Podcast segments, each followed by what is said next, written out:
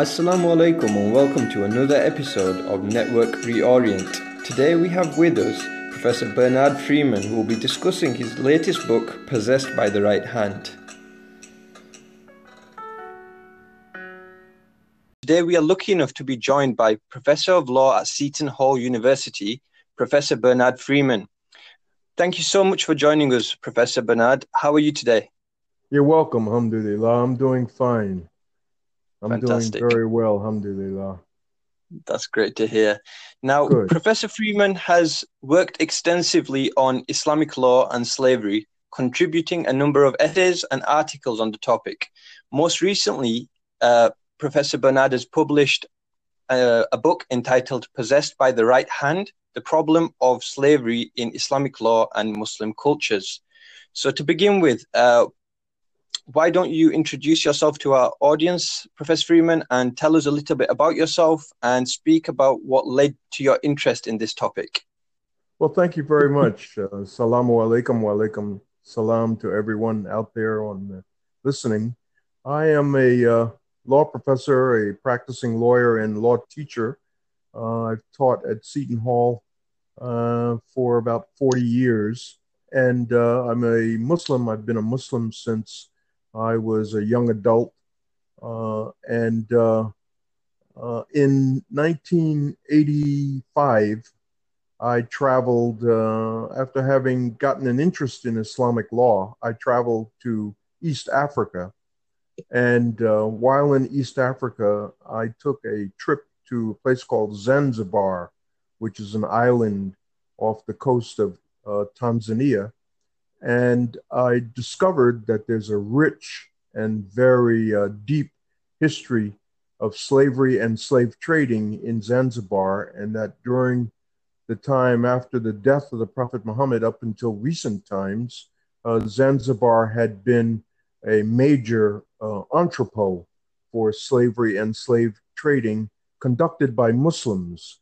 Now, I, when I studied Islam, I and my teachers told me, and I internalized, and I'm an African-American Muslim, which is so the topic of slavery is just important uh, in terms of uh, the African-American culture as well. Uh, I was told that, well, uh, you know, Islam took this very, um, um, almost an anti-slavery or uh, emancipatory or egalitarian approach to slavery. And then when I went to Zanzibar, I discovered that the actual facts in terms of the history of slavery and slave trading, especially in the Indian Ocean world, um, did not support that idea. So when I came back to the U S, the second thing that happened was I taught a class uh, just as a guest lecturer in Islamic ethics. And one of the students asked me about Islam's position on slavery. And um, at that time, there was a lot of concern about what was going on in Sudan. Uh, it's died down to some extent, but the raiding of the Janjaweed and the oppression of the people from Darfur and um, much uh, talk of uh, people being enslaved and transported to other parts of the Middle East from that area of Sudan got me interested in doing research on this topic. And um, I wrote an article. My first article was in the Harvard Human Rights uh, Law, uh, Law Journal on the uh, question of consensus, whether there was a consensus. I asked the question as to whether there's a consensus of uh, opinions from scholars on the question of slavery. And, uh, and I uh, discussed that in that article. And it's really that article, the publication of that, that article, which led ultimately to this book. Um, sure. The book, the book uh, does a, it's really the first, as far as I can tell, comprehensive legal history of slavery sure. and slave trading in the Indian Ocean world. And, um, and then at the end of the book, I consider um, the problem of slavery in terms of what's happened lately with uh, sure. in terms of ISIS and Boko Haram and Abu Sayyaf in the Philippines. And then I propose uh, toward the end of the book a, uh, a means by which um, uh, slavery could be abolished under Islamic law. Uh, and that's primarily because uh, uh, one of the arguments in the book is that the effort by the West to accomplish abolition of slavery in the Muslim world has been a failure. Sure. So let's um, let's dive right in then. That's uh, firstly absolutely fascinating. Thank you very much for sharing that. Um, mm-hmm. Let's dive right into the arguments in the book, because I find it uh, I found your book very, very interesting. Um, your first chapters explore different forms of slavery pre-Islam and in the early period of Islam, and you make the argument that the Quran and early Muslims uh, they limited the avenues for the ingress of slaves. Now, could you elaborate a little bit on this and perhaps explain what slavery looked like in the early uh, period of Islam? Yes, that's a very good question. Uh, most of the scholarship on slavery, pre-Islamic slavery, has focused on Rome and Greece. And the Roman and Greek slavery, there were important influences. But in my first chapter, I uh, detailed the fact that there were also influences on how the Muslims came to practice slavery that came from other areas of that part of the world, from uh, Ethiopia, which was then called Abyssinia, as well as from uh, Iran and India, and also from um, Southeast Asia uh, to a lesser extent, and most Mesopotamia, which is uh, also uh, what is uh, today modern-day Iraq. So the practice of slavery when the Prophet Muhammad first got his revelations was really quite a um, um, horrific kind of thing, uh, in that there were, uh, I think in my book, I denominate about twelve or fourteen different ways that one could become a slave.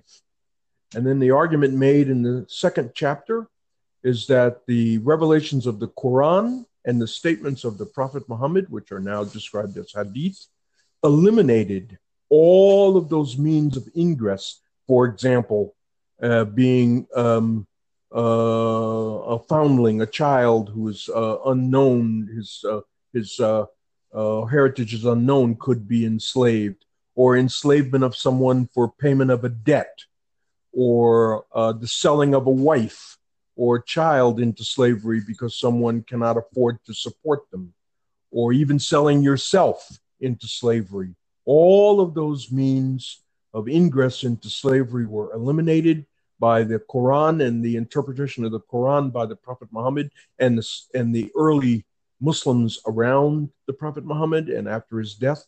And uh, under the Islamic law as it developed very early in the Islamic uh, history, there were only two means of ingress that were permitted: either capture in war, and of course war was narrowly defined by the Quran, it must be a jihad or religious war, and or uh, birth from two lawfully enslaved parents. Both of your parents had to be enslaved in order for the child to be enslaved. If either of the parents were free, then the slave was free. Now, some of that's borrowed, actually, from some of the uh, Sassanian uh, rules that existed uh, in, uh, prior to Islam. It's, the Sassanians had similar rules in terms of birth, um, but the, all the other means of ingress into slavery, uh, except for those two means, were abolished. So uh, then, especially with the uh, actions and the policies established by the Caliph Omar, uh, there was quite a bit of, um, of an emphasis, a shift in emphasis to emancipation as the rule rather than enslavement.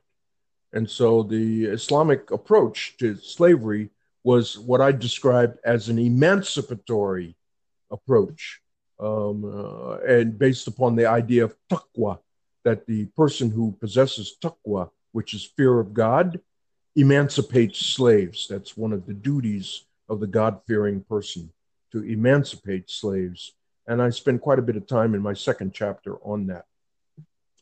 That's really, really interesting and um, fascinating. Um, I'd like to move on in the book to the chapter in which you speak about the Mamluk and the Ghulam phenomenon. Yes. And you also use the fantastic term uh, slave sultans. Now, you cover the vastly different roles occupied by enslaved peoples in the Muslim world. Um, you mentioned that there were slaves on the plantation, domestic servants, but also military leaders and even rulers of the Muslim world at certain points. Now, to modern ears, the term slave sultan will sound almost like a, a square circle. That's to say, it sounds impossible. How can a former slave become the ruler of the land? Uh, could you elaborate on this a little and explain why it was the case that enslaved peoples were able to occupy such vastly different spaces in Muslim societies? Well, that is a, it's still, even to me, somewhat of a mystery. And I think it's mystified scholars over the years, and it's been ignored by uh, even scholars of slavery, the what I call the Mamluk Ghulam, uh, uh, I hope I pronounced that correctly, uh, Ghulam uh, phenomenon. Um, uh, there was a, a historian named David Ayalon who first did much work on this, and he's passed away now. And I try to try to take up uh, some of the work that where he left off. One of the things about the conception of slavery in the Islamic approach is the idea of loyalty, that uh, the, the, there is a relationship of loyalty between the enslaved person and the owner of the slave. And then what happened in Iraq during the Abbasid Caliphate, um, one of the caliphs uh, determined that he could not rely on the loyalty of the typical kinds of slaves that he and his uh, uh, lieutenants owned. And so they began to import in large numbers, non-Muslim at that time, non-Muslim Turkish um, uh, soldiers from the steppes of Asia. And they developed a means by which these soldiers mm-hmm. could um, actually um, take over the military and to some extent also the economic uh, activities of the state, of the Islamic State at that time. And so what happened, which is, this did not happen in, in many other uh, circumstances, what happened was the slave, it sort of made true Hegel's observation that oftentimes the slave becomes the real master in a, mm. in a relationship. I call these kinds of slaves the sultanic, um, or you could call them Mamluk or Ghulami uh, slaves, where they actually, because of their knowledge, because of their training, and because of their uh, ability to move throughout the uh, state, they actually uh, to, uh, took over the running of the state, even though they were technically slaves or uh, recently emancipated slaves, Uh, with a duty of loyalty to their owner, but really it was the slave that uh, became the sultan, oftentimes in actual fact.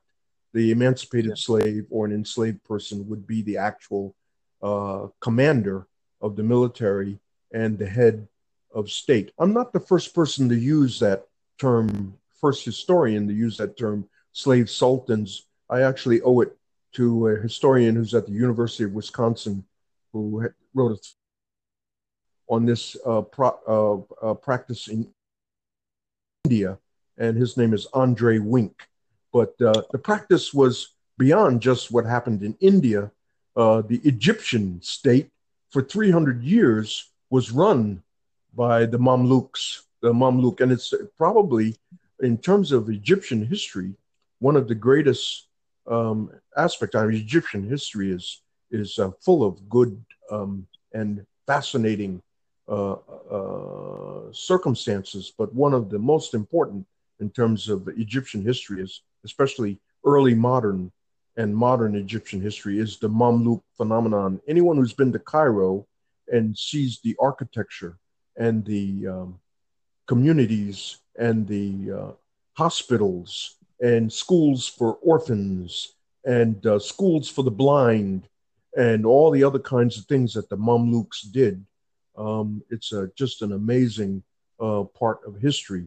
And so I incorporate that I do a taxonomy of slavery in the Islamic approach to it, and what's been ignored and what I try to incorporate in my taxonomy is the Mamluk phenomenon or the Ghulam phenomenon, the Ghulam in the Indian subcontinent and Eurasia, and what that means in terms of slavery. My argument is that it really is a different conception of slavery sure. than what you find in many other uh, uh, societies. Completely yeah. different conception. And that, I mean, that's really, really interesting. And it makes me wonder to what extent um, it's difficult to find common features in the experiences of slaves in the Muslim world. I mean, I guess what I'm trying to say is slavery meant different things to different people in different situations. Clearly, the, the slave on the plantation didn't have the same experiences as the slave sultan, for example. Would that be a fair statement? Yes, that's true. Now, I don't want to, I'm glad you brought brought that up. I don't want to minimize sure. or to devalue the fact that there were many, many, many people um, who suffered in sure. slavery uh, and who lived very degraded and um, uh, terrible and horrific uh, lives. Uh, and uh, the slave trade in the Indian Ocean, I would say, is um, um, what is ignored is that it actually lasted longer and transported more people across the ocean than the, the transatlantic experience. Okay. Um, and so you have more people in slavery and more people actually um, in uh, horrible circumstances in the Muslim world than um, in the uh, transatlantic world, although the transatlantic slave trade was a horrific thing. Um, so you have, uh, so uh, if, for example, in transatlantic uh, slavery, people talk about middle passages, the middle passage, sure. which is the horrific transportation across the Atlantic Ocean. Many people died being thrown over the side. Um, in the Islamic history, there are about six or seven middle passages, the Sahara Desert, uh, the Silk Road, Uh, transportation from Southeast Asia into India, transportation from East Africa to India. Uh, so you have a good number of horrific uh, transit circumstances that um, when people teach slavery in Islamic education, they ignore, the teachers often ignore uh, that history, which is one of the points I make in my book, that it should yeah, not be ignored. This is a- Yeah, sure. This is a really fascinating topic. And Professor Freeman, uh, one of the main arguments of your book, um, in, uh, sorry, in one of the main arguments of your book, uh, you state that uh, ISIS, Boko Haram, and groups like this have uh, revived the slave trade. And in order to challenge this, Muslims need to uh, purport and present um, a reading of their tradition that exemplifies the egalitarian intention of the Islamic tradition. Would that would that be a fair reading yes, of the fair. work? It's, it's not just egalitarian, but also emancipatory. Sure. Um, okay. A uh, it's actually a, my argument is that the Islamic legal tradition prioritizes the effort based on a conception of what God would want, the effort to eliminate. And emanci- slavery, eliminate slaves and emancipate, eliminate slavery and emancipate slaves. That that's a sure. priority in the Islamic tradition. Um, and that's one of my main arguments. Um, and that that priority has been ignored uh, based on the history, and also that uh, these groups, um, uh, there are about three or four of them now, Uh, they're mostly Salafist groups. They also uh, de-emphasize or want Muslims to uh, to continue to ignore that priority. Sure. Okay, mm-hmm. I think there are a great number of people who would agree with your argument. Um, mm-hmm. But just to play devil's advocate for a moment, um, mm-hmm. it could be argued that the general consensus of Muslims is that these groups and their actions are un-Islamic and problematic, and virtually all Muslim nations and communities reject them. But ISIS and Boko Haram, they don't really very much care what you, I, and m- every Muslim scholar out there has already said. So would it necessarily dissuade them and stop them from doing the things they do um, if there were different readings that were pushed towards them, if, if that makes sense?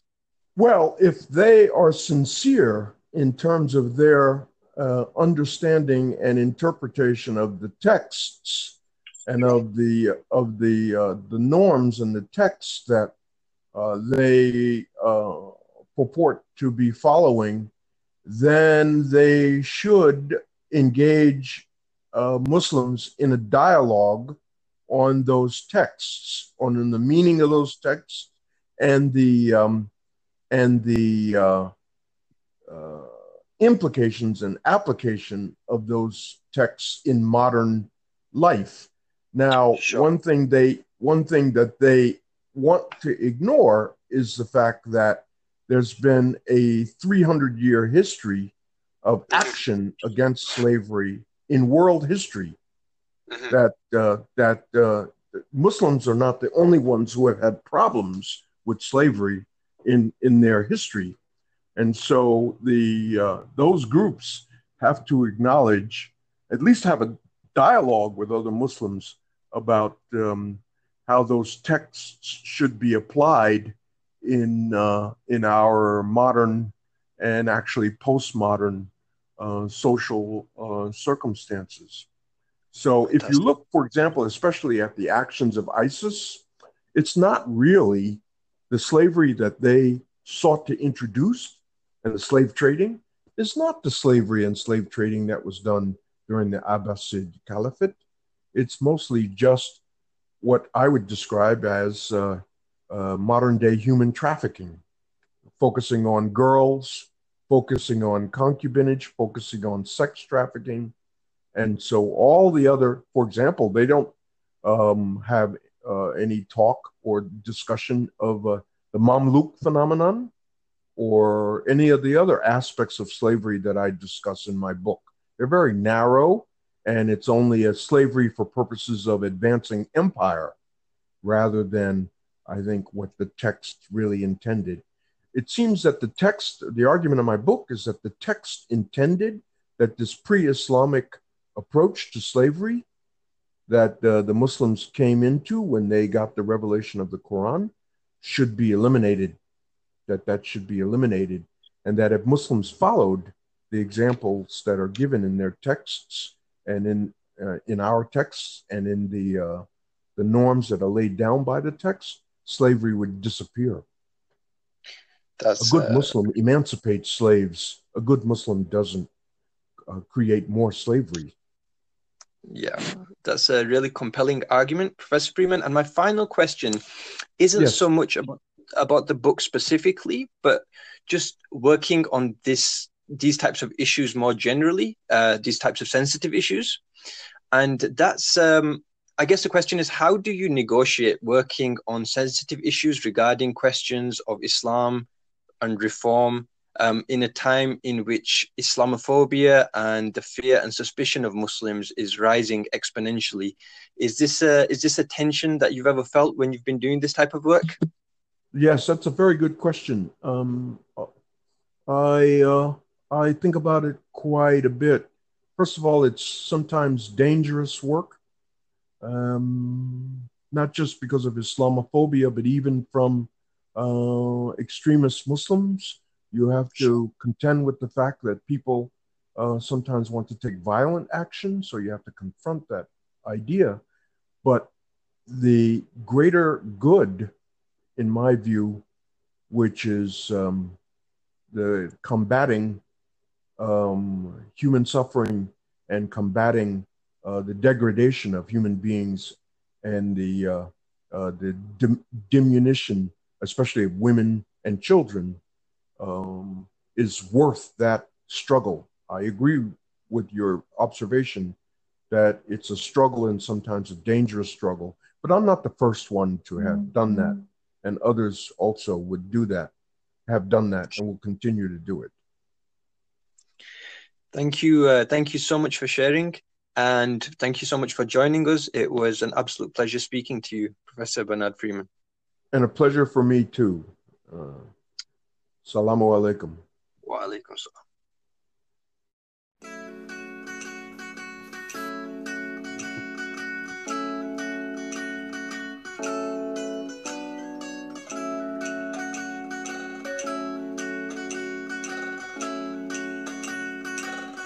This has been another episode of Network Reorient. Thank you for tuning in. Please have listened to some of our other episodes and leave a rating.